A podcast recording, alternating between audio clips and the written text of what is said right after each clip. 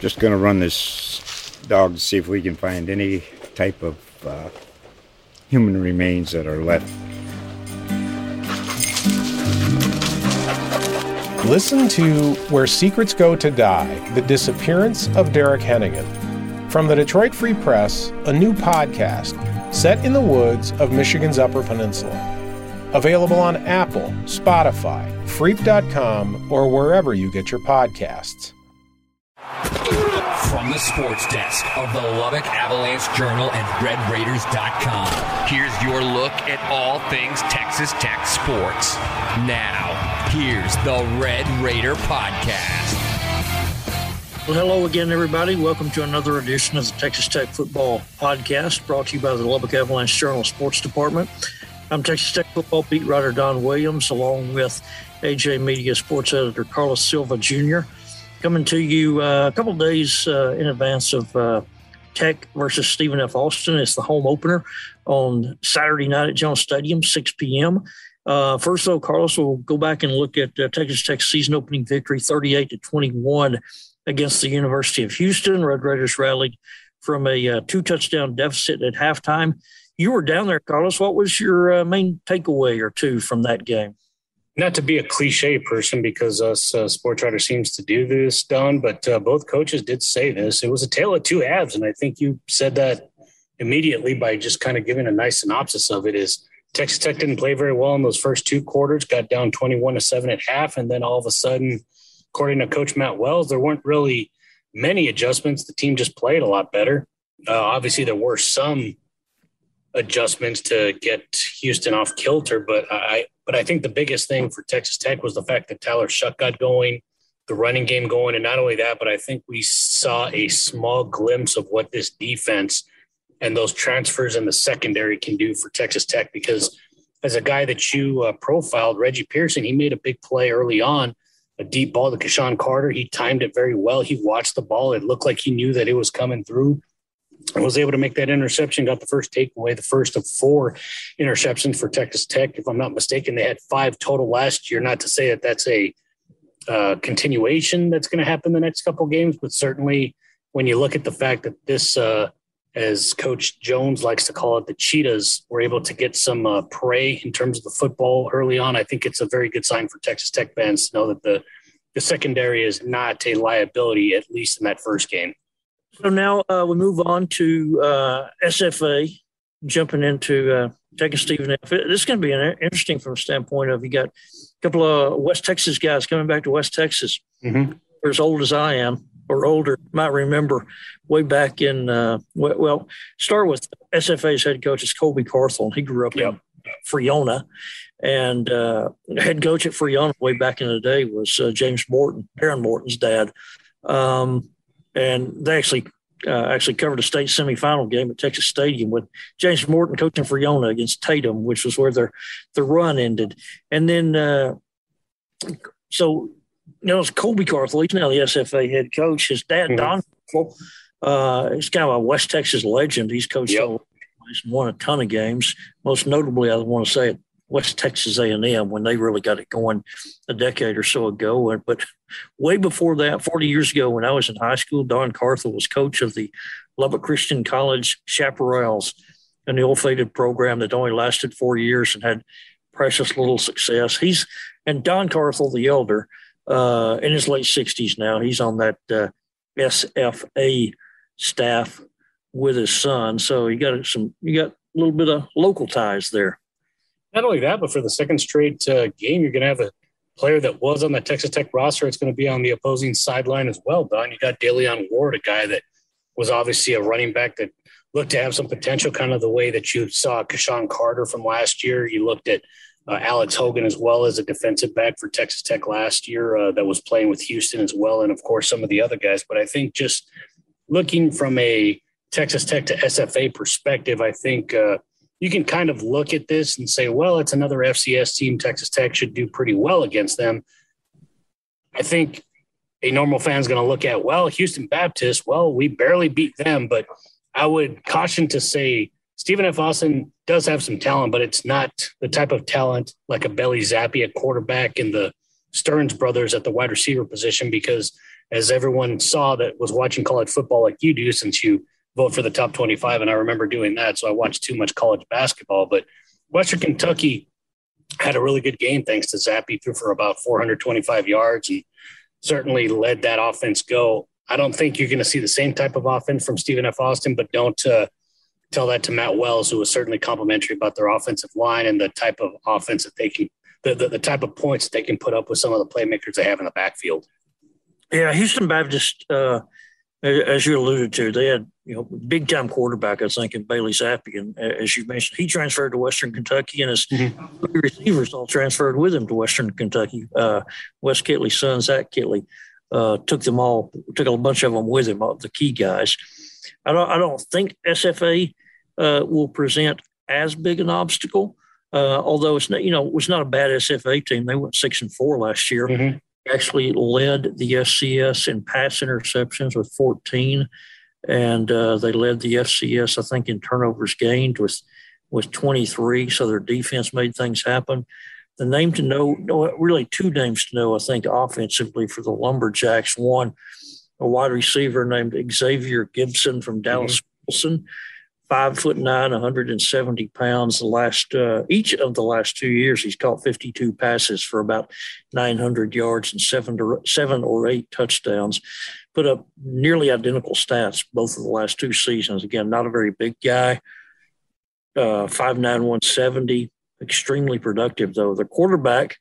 Uh, Trae Self uh, came from the, uh, he's a Texas kid, that started out uh, in JUCO, went to Butler mm-hmm. College up there in Kansas, the purple and gold guys. Uh, same school that Tech has gotten some players from, most notably Daniel Howard from the Mike Leach era. Um, he, he threw for about 2,000 yards last year. I don't, I, again, I, I, don't think he's a Bailey Zappe level quarterback, but um, he does have a uh, extremely productive wide receiver. And then they helped their ground game this year. SFA's got a transfer uh, young man from Hawaii, five eight, five foot eight, 190 pounds, who rushed. For, he spent the last three seasons at Hawaii, and his best year was two years ago, and he ran for 908 yards. Um, and my it and his name is escaping me at this at this moment, but. Uh, it's all good. You're doing the same exact thing I do, and that's why I always ramble for a little bit as I well, I, I try to find something in the game notes as you kind of look for that stuff. I, I think that the, the, one thing it's Bam, it's it's Miles Reed who, interestingly enough, has the nickname of Bam Bam. Miles Bam Bam, 900 yard rusher two years ago at Hawaii.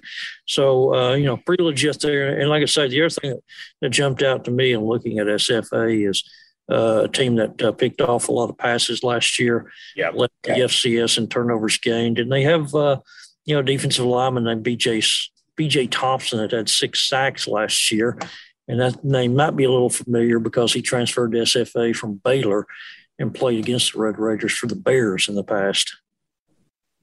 Well, I, I think the one thing to kind of take away too, Don, is uh, Texas Tech kind of got itself got in its own way in that game last week. I know not to kind of focus on it since we're kind of talking about Stephen F. Austin, but the fact that you brought – the turnover factor there. I mean, you had a potential touchdown, and then Xavier White did fumble it in the red zone near the goal line. I think that's something that you cannot allow Stephen F. Austin to do is keep itself in the game, give itself some life. If you do get into the red zone, you have to score, whether it's a field goal or a touchdown. And I think uh, the thing to note as well, and I don't know if he did it purposely, but when you look at a guy that's five eight or five nine and you look at Texas Tech now, they've got some very, very tall cornerbacks. You've got some guys that are cross training. That's a term that Keith Patterson likes to use that can be a safety cornerback or even a linebacker that can maybe stick with some of these guys. You know, you, you look at that, and that's going to certainly help Texas Tech in its pass game, which I'm interested to kind of get your take because I saw this on Twitter. I know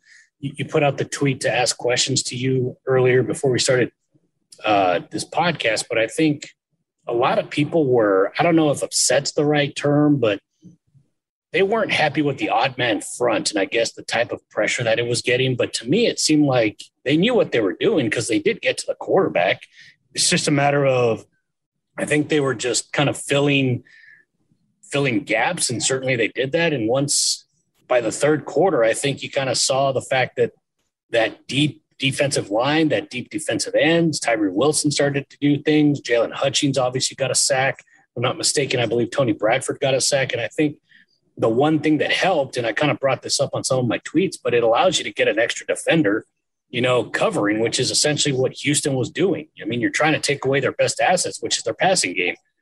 Well, here, here, here's here's here's one thing, here, uh, and Keith Patterson said this on uh, Tuesday that uh, he did uh, bring more uh, more people in the uh, in the pre. He did bring more pressure in the second half. Oh, absolutely, he did. But but consider this too. Um, on the play where Riko Jeffers returned an interception for a touchdown, um, Riko Jeffers normally is one of your extra, normally is your fourth guy when you rush the passer. Yes. If Riko uh, had been, so that, that was a three man rush play. Yes, my point is that was a three man rush play, and mm-hmm. you got six off of it. If uh, you had blitzed Riko on that play, as you did some other plays in the second half, then that uh, pick six doesn't happen, and you don't have that touchdown that ties the game. And how does the game change after that? So um, uh, they they went with the uh, and there was another time that they blitzed and uh, and got beat and gave up about twenty or twenty five yard pass play. So uh, you know it's, it's not the be all end all. This is a, a defense that has uh, more more experience, I think, more talent and more depth, but doesn't have a tremendous, doesn't have a great nat- natural pass rusher. It doesn't have a, a ten sack guy on it and so you're going to have to kind of pick and choose when you do bring the extra pressure. So, in terms of that, I guess, do you feel like Keith Patterson's trying to form an identity? Because, at least for me, I know you brought up the fact that he's bringing pressure. You could say he wants to be more aggressive. I think, uh, from my perspective, it seems like Keith Patterson's just trying to ensure that all of his guys are aggressive. They're looking to make the takeaway. And yes, he does blitz, but it's not going to be as much. I think he's picking his spot. Well, and, and and like you said, they did get beat obviously on some of those, but I think on some of those they they did uh, take advantage of a situation where you know there were times where I know it seems weird, but you know Tony Bradford was unblocked at some times, and he was able to get to the quarterback real quick. Yeah, here's a couple other thoughts. One is you know Keith Patterson, I think probably blitzes more than people realize. But sometimes you, sometimes your blitz is picked up and it doesn't yeah. really uh, lead to anything. Um, and you know, and as for the uh, you know the three man rush, like I say, sometimes Riko Jeffers is effectively your fourth pass rusher. Mm-hmm. Um, and and you see him doing that uh, a lot. That's why I was a little bit surprised that they're using him more in the middle this year versus off the edge, which is where he spent a good portion of his career. So I guess from your perspective, when you kind of look at what Texas Tech and SFA have, I know we've already talked about all the playmakers that SFA has. At least from my from my view here, Don, uh, just a general, you know, sports writer look. In theory, Texas Tech should win this game. The pro the, the, the question will be the scoring margin, and I would like to think it at least be three scores based on the way that the offense did play in that second half. If they're able to play that way early on, certainly not give up an onside kick, which I asked Dana about it after the game, and he just seemed like he he felt like he needed momentum, and certainly they did. And I think uh, he kind of realized like maybe Texas Tech was a deeper, more talented team, and they were just trying to get ahead, which they certainly did. But then in that third, fourth quarter, he admitted his team got gassed. So I think that just goes to show the culture that Matt Wells and company are trying to build paid off at least in that first contest. But can they continue to do that? And will they be maybe charged up a little bit more now that they're at home playing against the uh, Lumberjacks this weekend?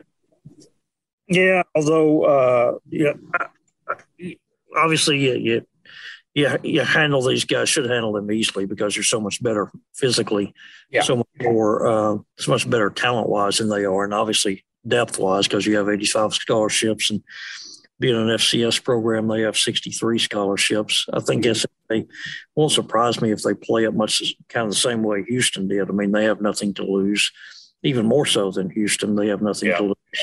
And so uh, I don't know if it'll be an onside kick, but you can bet that they will be uh, trying something uh, to kind of pull out all the stops and uh, uh, score a uh, touchdown in an unconventional way, something that that sort of thing. Trick plays. Trick plays. Yes. Flea flickers. It would be a good time for uh, good oppor- good time for them to use them. Yeah. So I guess Don, when you kind of look at what what this matchup is in terms of what what could be the thing that makes you feel like okay, this this is going to go Texas Tech's way. Um, I know everyone's going to look at that not ideal start, but I think the thing that Matt Wells brought up that I think is a good point is everyone was complaining about the offense. The offense didn't touch the football, or at least Tyler Shough did not get his first snap till about the 204 mark of the first quarter. You cannot allow a team to have that much of a time of possession. You got to get three and outs. And I think that's the thing that will set the tempo, at least for me. If the defense can get three and outs against Stephen F. Austin, I think you're going to see Sonny Cumbie and this air raid offense really come alive on on uh, Saturday night. Yeah, yeah, because you know one of the other things as you mentioned, Houston said they got gassed, and uh, there's no reason. Well, SFA should be in that boat again, just because yes. they don't have the same personnel that, that a team like even Houston does.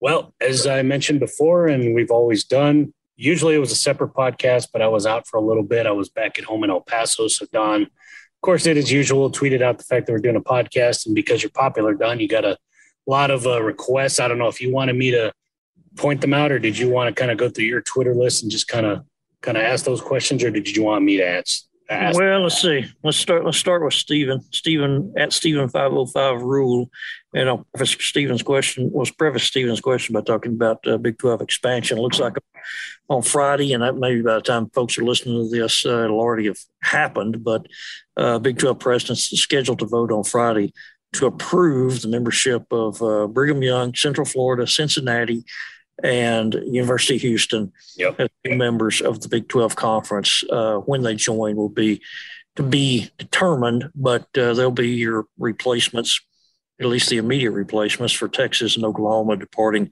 for the SEC. And Stephen asked, will recruiting improve for Texas Tech with the announcement of the new teams entering the Big 12?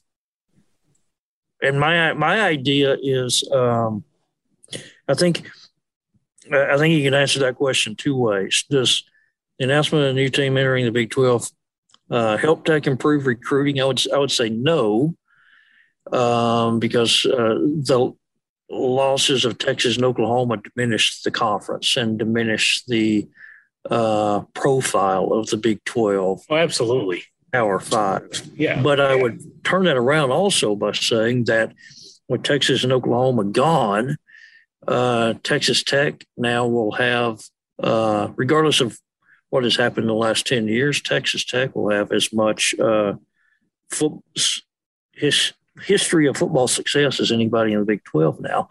And so uh, then if you can uh, win more, you can very uh, easily upgrade your recruiting. If you get back to a, if you become a school that wins nine or 10 games in this version of the Big 12, then that will attract attention from recruits. Yeah. And it'll be a true Big 12. And I think the more important thing that everyone will be following is can you stay a Power Five conference? Because if you are, then that's certainly a thing that you can say in recruiting. Well, and here's the other thing keep in mind that Power Five is, is something that was legislated. It's, it's not just a perception thing. Back yeah. in 2014, 2015 at the NCAA convention, the Power Five conferences became Power Five conferences because they uh, were given the latitude, the autonomy to make their own rules and to do things like provide full cost of attendance stipends and, and those sorts of things. So Power Five is not just about perception; it's also something that uh, you are legislated into. And to me, I think that's that will not be uh, uh, it's to me, I think that'll be hard to take away. It's almost something that you have to voluntarily relinquish uh, more so than uh, than it's no longer conveyed on you. Yeah, just to branch off of that real quick to get your thoughts. I know you wrote a column before all this kind of changed. Uh, I, I think it's interesting to think in the last 50 days, all the things that have happened with Texas and Oklahoma leaving, you have the Big 12 meet. Now you're adding four more and kind of all the other things that happened. Uh, just your thoughts on the four that are getting added, Don. I know you mentioned uh, you thought that two should be added, but you weren't sure about the other two. Yeah, I mean, I was in favor, uh, and preface this again by saying, to me, to me, the most viable, uh, uh, most viable targets for the Big 12 conference are the schools that have already left, like Texas A&M and Nebraska, Arkansas or Arkansas from the Southwest Conference, Colorado. Uh, I don't think any of those are viable at this point because I don't think even Nebraska is disenchanted the Big Ten. It's not going to walk away from Big Ten paychecks and take that kind of pay cut. So, given that, then your alternative, these alternatives, I think, from this pool, uh, BYU because it, because it's a national brand. You know, those of us my age and a little bit younger remember the days of LaVell Edwards, and where BYU was the cutting edge mm-hmm. of air of passing game football. It's where Mike Leach got his ideas. Uh, I, I, think they give you they give you some appeal, and I think Central Florida, because of what it can be, is um, the next is maybe potentially the best of these four. But for a couple, good market too. Good market. You're, in the Orlando market. Uh, UCF is the largest public university in the United States with 71,000 students. Um, and uh, I, I assumed that UCF had the uh, I assumed UCF commuter school probably lousy, probably lousy or suspect academics. Come to find out, no, UCF uh, actually is very highly rated for its academics. There's one one of the top 100 academic rankings. They're in it. Uh, I'm not sure how they pull it off with 71,000 students, but you know they got a lot going for them. I think another thing they have going for them is Florida State has um, has been a declining football program in recent years, and I, I think uh, adding UCF to a to a Power Five conference, I think they might actually steal some of Florida State's thunder.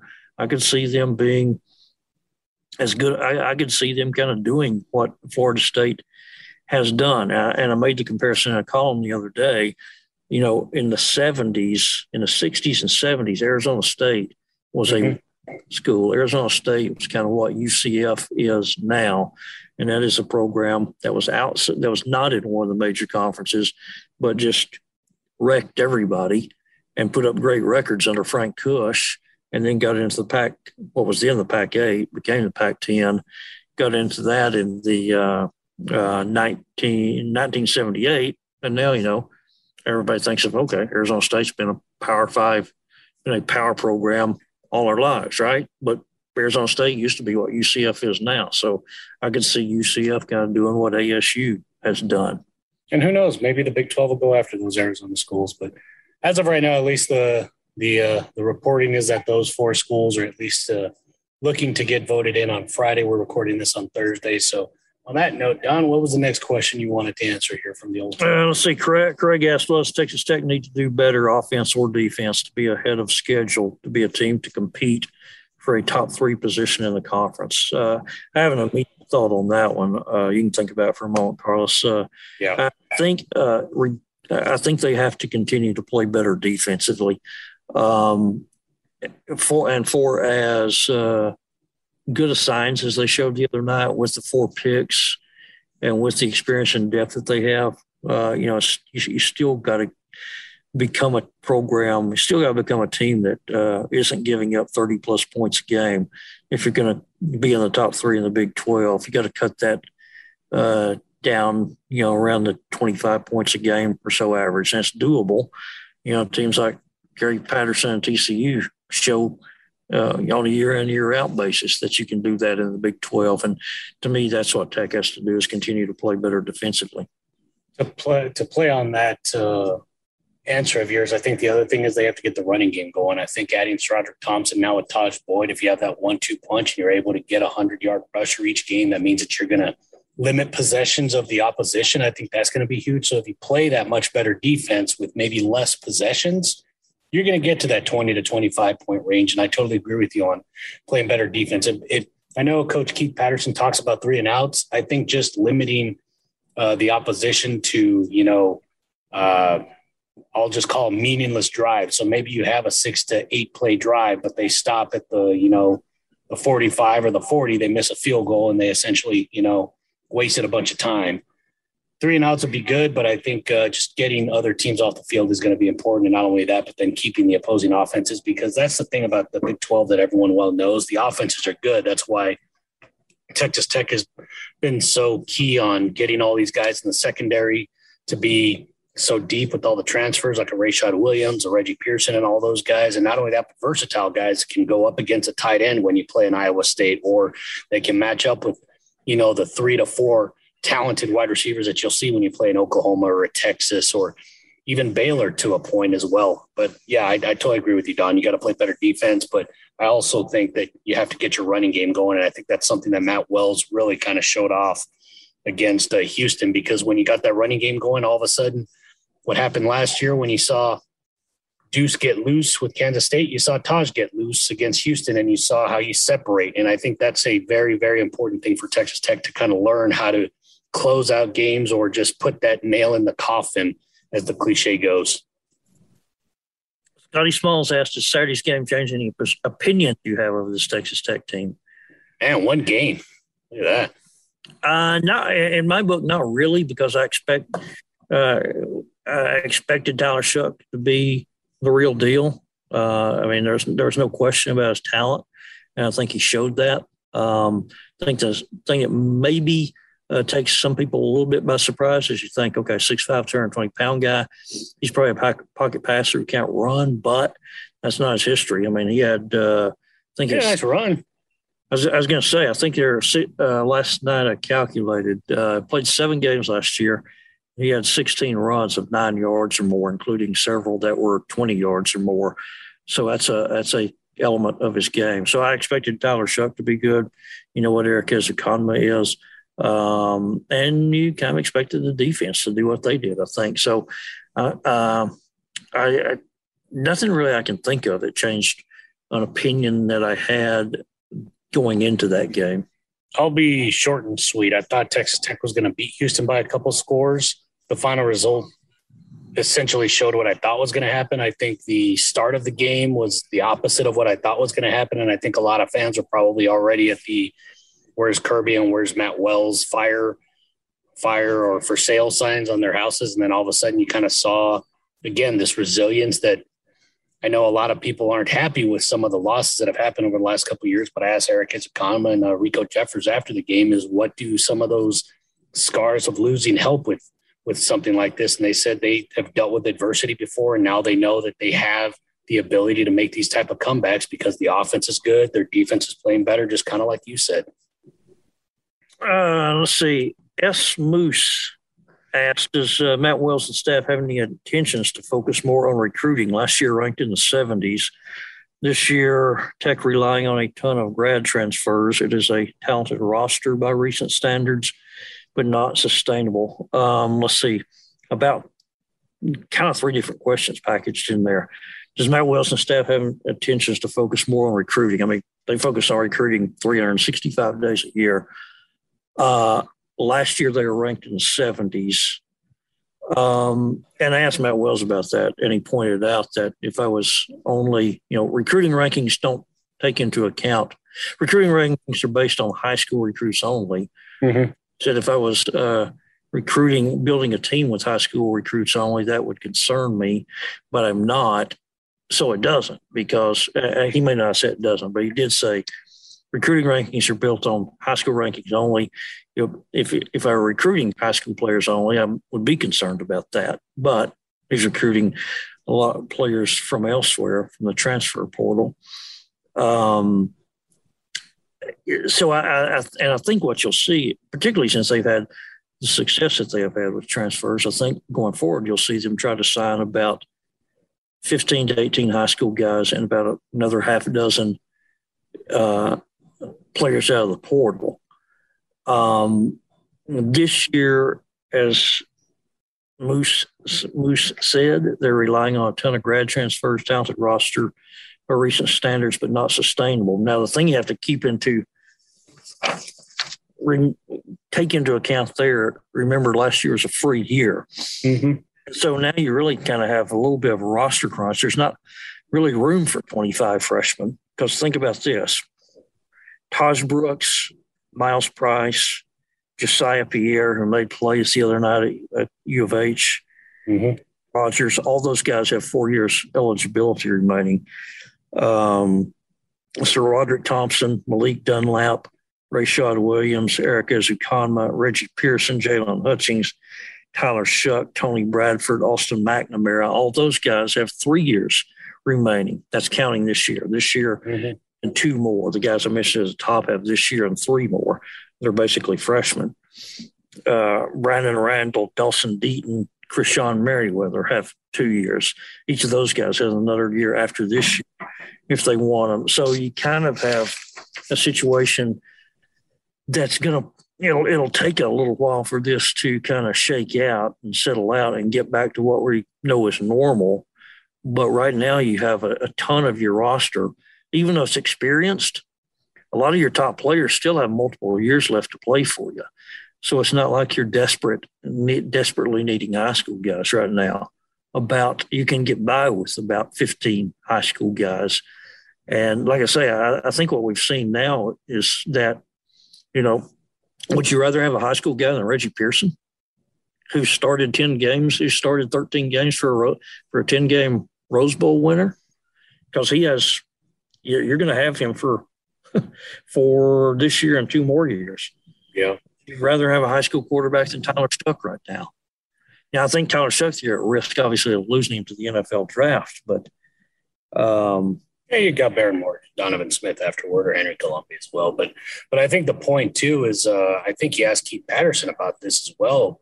The last couple years, you haven't you haven't really had a, a, way to look at some of these high school players other than film, and there's stuff that you can't see on film, or maybe some things that you can't you know, figure out. And that's where some of these transfers have worked out because Keith Patterson has had a relationship, Derek Jones has had a relationship, or they've seen them or, you know, watch them play, or they kind of have guys that can kind of give them the lowdown. And that's where, again, they've kind of mentioned they fit the culture that they're trying to build, they fit the, the, the scheme that they're trying to run. So I think that's the other important factor here is not only are they more developed, they've been in a strength and conditioning program in college, they've played some games in college, but the other thing is they're ready, Don. Unlike a high school recruit, sometimes you don't necessarily play a true freshman. So that's usually about a one or two year deal. Whereas these guys, they're starting right at, right off the bat.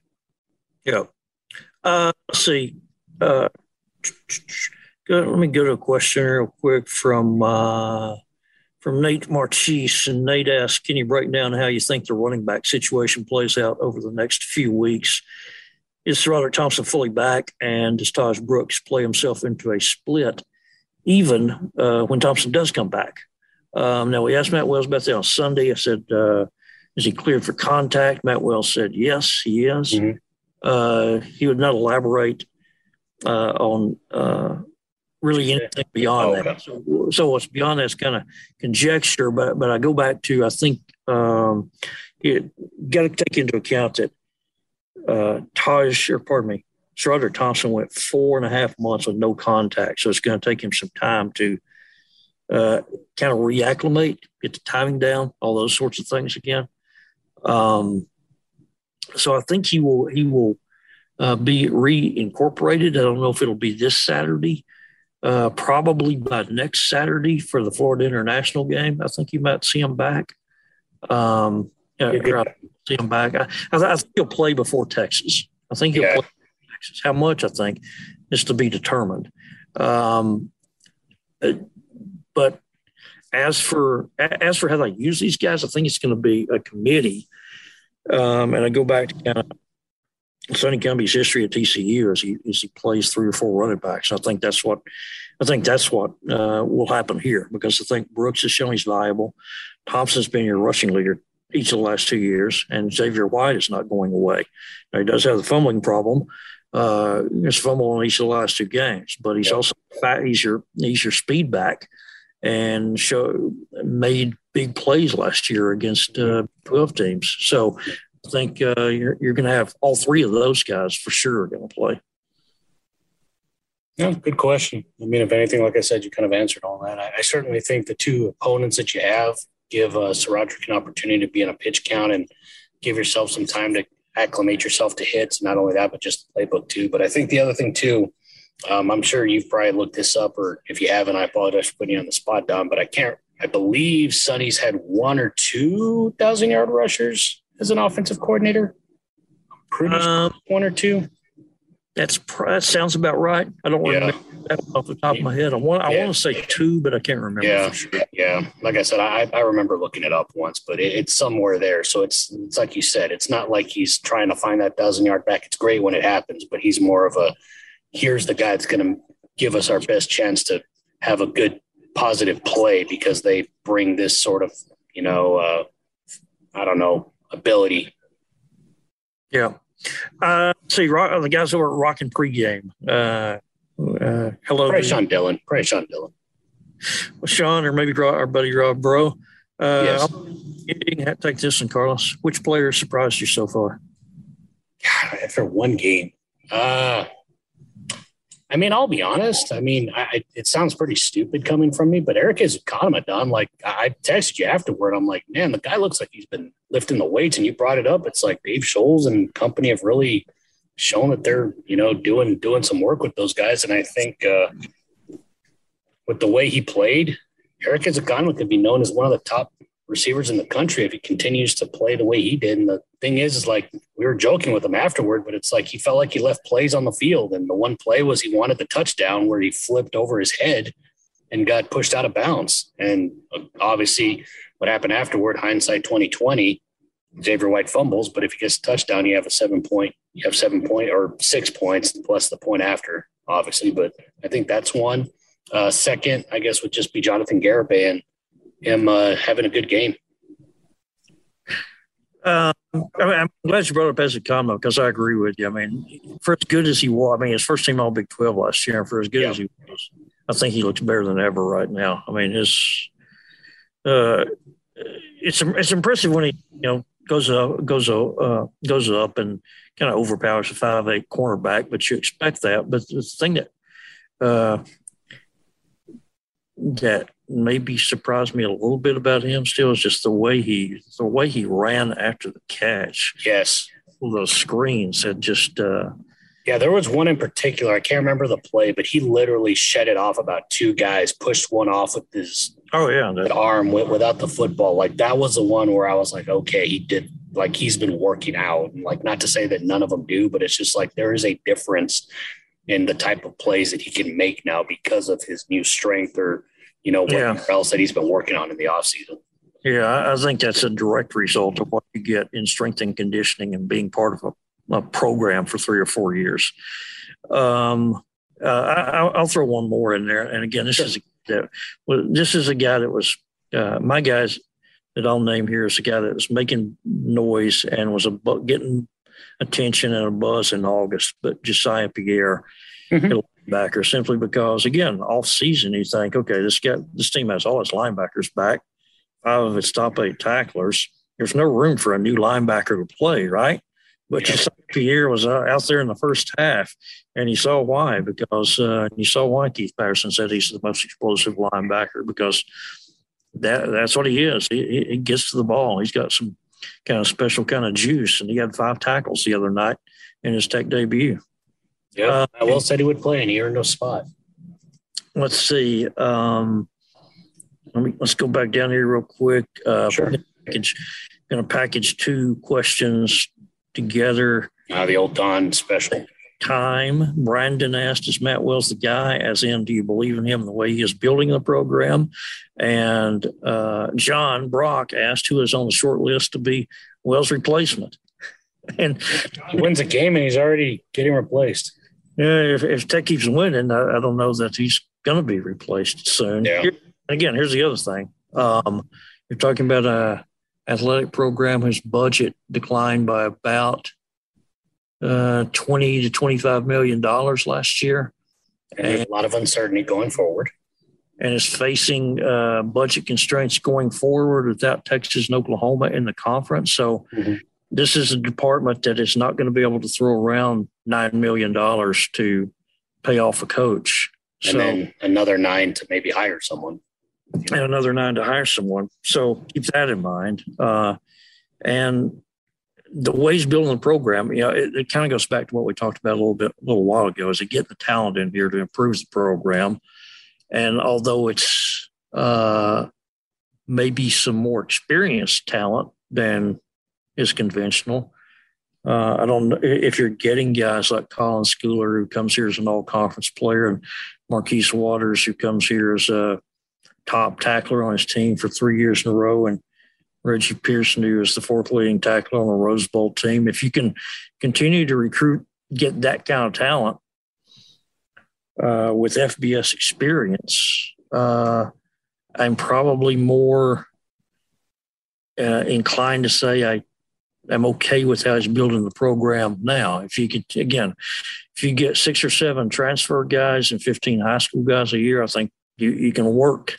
You can make that work heard a couple players say this. Riko Jeffers said it after the Houston win, but competitive depth. I think that's something that Matt Wells and company have done because I think it's fair to say whether you look at any position. I know you uh, kind of countered my point with the offensive line where maybe there's not as much depth as you'd like, but I think at other positions where maybe a player could think, ah, you know what, this guy's not going to replace me. I don't have to, you know, play hard every play, so to speak. Now it's the exact opposite where – you like you mentioned all the linebackers. You got all that talent. You got to find plays for them. Just, just uh, Jesiah Pierre somehow found a way to get on the field, get five tackles. There's going to be production everywhere, and I think that's something that's might have been missing over the last couple of years. And unfortunately, it took three years to kind of get there. But I think that goes to show what uh, Matt Wells and his coaching staff had to fill from the cupboard that they were uh, given uh, when they first started here. Yeah. Uh, let's see. I'm skipping around here a little bit, but uh, Moon Knight mm-hmm. 3, any changes in the O line? I was surprised Ethan Carde didn't play. With yeah, the with the way that things were going. Yeah, I kind of watched too a little bit because Caleb, Caleb Rogers obviously had his hand, hands full out there on the edge. Um, one issue you have is you don't have a whole lot of depth on the offensive line. I think right now may be comfortable with only two two of the backup guys. One is Ethan Carde, yes, backup tackle, and the other is Landon Peterson as the backup guard. But um, you know, again, Rogers is a guy that they that they like. I mean, he came on at the end of the year and he replaced Ethan Carde. But uh, but well, to uh, we asked the man himself, Matt Wells, and uh, or not I, but I think somebody else asked uh, any changes coming to the offensive line. I think Jared Johnson asked him that, and uh, and he said, you know, it's always an option, but I don't uh, foresee us doing that right now. So it looks like it's going to be your same five guys on Saturday night. Yeah, which again, that's something that they haven't had due to injury or COVID or whatever. You just didn't have that uh, continuity last year, and you could see how that really hurt them. Whether that was Henry Colombi getting sacked, Alan Bowman, and kind of all those things over the last couple years, but the one thing that at least helps him, like you mentioned, Don, he doesn't have that athletic speed, but Tyler Shough is able to get out of the pocket and make some plays. And the one good thing about having all the great wide receivers that you have right now, granted, some of them them being untested or just unproven because they haven't played as many downs as an Erik Ezukanma or McLane Mannix or all that, but they're going to force the defense to, you know, get stretched. And if that gives Tyler Shough, you know, six to seven yards, he'll, he will take it. Yeah. Yeah. Oh, he, he, I'm glad you kind of uh, brought that up, uh, Carlos, because it leads into another question. It's not really a question; it's a statement from Daniel Walsh, who says, yeah. "Demand have Shough run the ball more with an exclamation mark." And Daniel actually charted it. I actually charted this the other night. I went back, uh, looked through the play-by-play of every Oregon game last year, and again, there were seven games. And Tyler Shough, I think uh, he had I believe it's 16 carries last year for nine or more yards. So yep. here's a little bit of a breakdown. Against Stanford, he had runs of 25 and 15 and a couple of nine, or three nine yarders. Against Washington State, he had runs of 24 and 33 yards and a nine yarder. Against UCLA, he had runs of 12, 23, and 15. Uh, Oregon State really bottled him up. He didn't do anything against the Beavers. Against Cal, he had runs of 12 and 4, 12, 14 and 11. Um, and then he had one nine yard run against Southern Cal. Of course, the season didn't end great for Tyler. Didn't really do a whole lot against Southern Cal or Iowa State. Yeah. But I mean, you know, just you listen to that. I mean, that's two or three times a game last year in the regular season against Pac 12 teams that he they popped runs of, you know, 12, 15, 25, 30 yards. So he, he definitely uh, has it in the tank. I, I, th- I think the thing that you have to, you know, be careful with, obviously. I mean, he's a big kid, but uh, mm-hmm. what happens to Texas Tech if Tyler Shough takes off and somebody pops him and and you lose him for a month or more, you know, or yeah. like Bowman, if you you know snap and breaks the collarbone. Oh, the good thing is you have a uh, battle proven backup in Henry Colombi that has won you Big Twelve football games. It's not like you got some unproven freshman now. It's it, it's a guy that's a veteran, so at least you've got that going. But I, I think the the thing that Sonny uh, Sonny Cumbie, the offensive coordinator coordinator, mentioned is they're going to be very uh, thoughtful of when they do call those plays. And certainly they, there were some good calls there. They had some zone reads, uh, one of which was able to allow, pardon me, Tyler Shough to score going to the right. So I think just the fact that opposing defenses have to account for him, I think it's just going to create place for other guys now. And I think that's going to be kind of seen down the road. I think those are just some small little plays that maybe Sonny will start to start to show early on, but I think it's going to lead to something else later down the road. Um, let's see. Dan Ryan says if the Big 12 expansion happens, it's going to happen, Dale. Uh, play play the round robin with only one non-conference game. So play all 11 teams and, and only one non-conference game. I don't, I don't think that's going to happen. Well, for one reason, you know, right, right here on the front end, I mean, Texas Tech has non-conference games scheduled set pretty much all the way out through about 20, 2030. I was going to say through the end of the decade. Yeah. So you're not gonna you're not gonna cancel non-conference games. So uh, I, a, I don't think it's going to happen at any point. B, it's uh, uh, not going to wouldn't happen anytime soon. Uh, Derwake, D E R W A K E says sure. it's one of the top universities when it comes to student body size, alumni base, endowment, and now third largest football stadium in the new Big Twelve behind Brigham Young and Iowa State. Will Texas Tech have the most power slash influence? And I would say, I would say, yeah. And actually, uh, keep uh, uh, uh grab the AJ on Sunday. Norval Pollard has a column that and Norval used to be our sports editor. You saw it in the you saw it in the system, eh? Pardon? Oh yeah, yeah, yeah. He was, he was our sports editor from 1978 to 1991. Covered Texas Tech football for 13 years or more, and uh, addressed that very topic and made the case that yes, Texas Tech should have the most power and influence in the Big 12, and and uh, and I would agree. I think uh, uh the only one. I'm not even sure who else you would make a case for. Oklahoma State, and maybe Oklahoma State kind of comparable to Tech. Uh, Brigham Young, and maybe. I mean, Brigham Young has a national brand.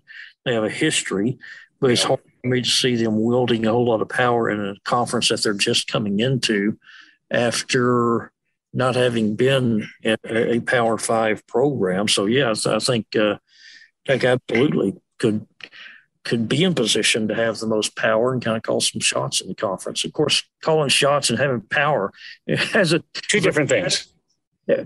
Well, I, I was going to say having power and calling shots is is uh, on the part of one school is kind of what has led to the Big Twelve turning into what it's turned into.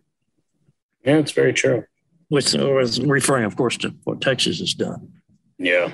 Granted, they haven't won, so I mean that's the other important thing. You have all these uh, facilities, money, and yet you have nothing to show for it. So I think that's something that'll be interesting when them in Oklahoma do go to the SEC and see how things go. Uh, just to make one more point on that previous uh, question that was asked, going to 2027, Texas Tech has three non-conference games in each of the years going up to 2027. After that, in 2028, 2029, there's two. 2030, there's the, uh, you, you mind reading those off real quick, Carlos? Uh, what year? You tell me. Uh, just go down them. Uh, 20 starting next year.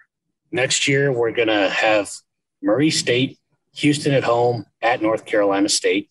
2023 is at Wyoming, Oregon here, and then we play Vontic Tarleton State. Uh, Abilene Christian at Oregon, North Texas at home in 2024. 2025 is Arkansas Pine Bluff at Colorado State, Oregon State. 2026 is Abilene Christian at Oregon State, Colorado State at home. 2027 Arkansas Pine Bluff at North Texas, North Carolina State at home.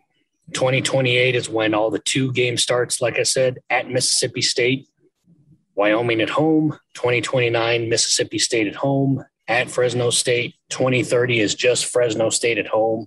And then 2032 is Fresno State at home. So you have no non conference games in 2031. Yeah.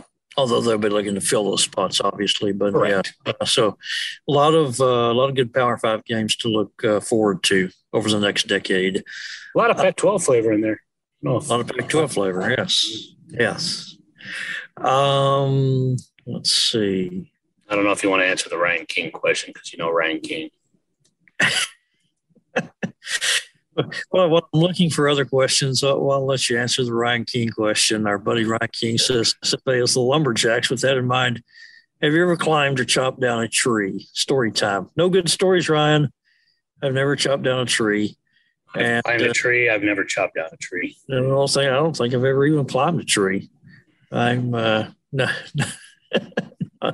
not a not of any height, actually. Yeah, I've had to prune a tree in El Paso. That wasn't fun. Uh, okay. I'm scrolling, scrolling, scrolling. I think that's it. Have we have we gotten to them all? I hope so, because this is about an hour podcast, so everyone will enjoy another hour long podcast. Who is John? Here, one more. Who is John sure. asked? How good was it to see Dana Holgorsen with absolutely no answers for what the Tech D threw at him for three quarters of that game? Nah, See, I always like I, I like Dana personally. I mean, like I I, I can say that I uh, met Dana the very first day they walked in the door here. He was one of Mike Leach's very first hires. He was 28 years old. Mm-hmm. Coached in small. He had played at a small college there at Iowa Wesleyan. He had coached in nothing but small college, like Wingate in North Carolina and Mississippi College. Not a big chance not Ole Miss, but Mississippi College. He was a total no name at age 28 and got to know him then and I always found uh, Dana Dana likable. So uh, um, he was certainly refreshing after that game. I mean, he literally said they got their tails kicked. It's very rare you kind of hear a coach be as uh, blunt as Dana. I guess would be the best way I could say it.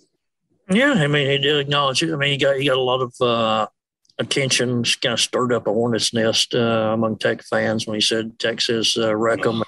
We're going to wreck Tech. You know, I, I'm okay with that. I think bulletin board material is overrated. Uh, I would I would expect him to say that. I would expect him to feel that.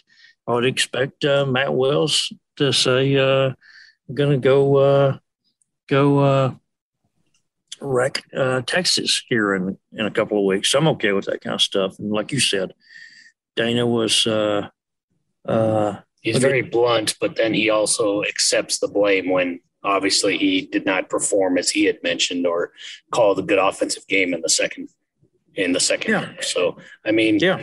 Uh, he acknowledged all that stuff. Yeah, and obviously it's tough though because uh, as you and I were mentioning on the previous podcast last week, it's getting paid to be a uh, non-power five uh, coach. So I think it's going to look kind of interesting to see if uh, he's able to turn things around or if uh, he's not able to get to that 9 10 win mark with uh, some ACC games and getting or a American Athletic Conference. I always yeah. that up, so I apologize. But yeah, if you can't get those nine to ten wins, then a bowl game. Yeah, we know, Carlos. That's that's all the questions. We uh, appreciate uh, everybody that uh, chimed in on short notice. Yeah, Don will answer all your questions, just so you know. So the, the, the more you ask, the longer I have to stay here. So just so you know that and Carlos is trying to uh, get to a game. Uh, I, I, well, right now it's 2-0 Estacado, or I mean a uh, 2-0 Canyon. So there's a safety in this game. Yeah. For those so, asking uh, if Don and I are watching the games, yes, we are. The Cowboys and Buccaneers are on there, and so is Estacado and Canyon. I'll tell you what, we, we will turn you loose so you can get, uh, go get to the game that you're uh, planning to get to. Uh, thank you, uh, everybody, for uh, being a part of this, for uh, sending us questions, and for listening each week. Um, again, Texas Tech hosting Stephen F. Austin, 6 p.m. Saturday at Jones AT&T Stadium. If you get there early, you can go to Raider Alley, and Shaquille O'Neal is going to be performing at Raider Alley. Yes, that's Shaquille O'Neal at Raider Alley on Saturday afternoon before the six o'clock start. Uh, Who so, was interviewed by Don Williams. Yeah, I've got a column about that coming up on Friday. So for uh, Carlos Silva Jr., AJ Media Sports Editor, I'm Don Williams from the Avalanche Journal. Everybody uh, take care and we'll talk to you again soon.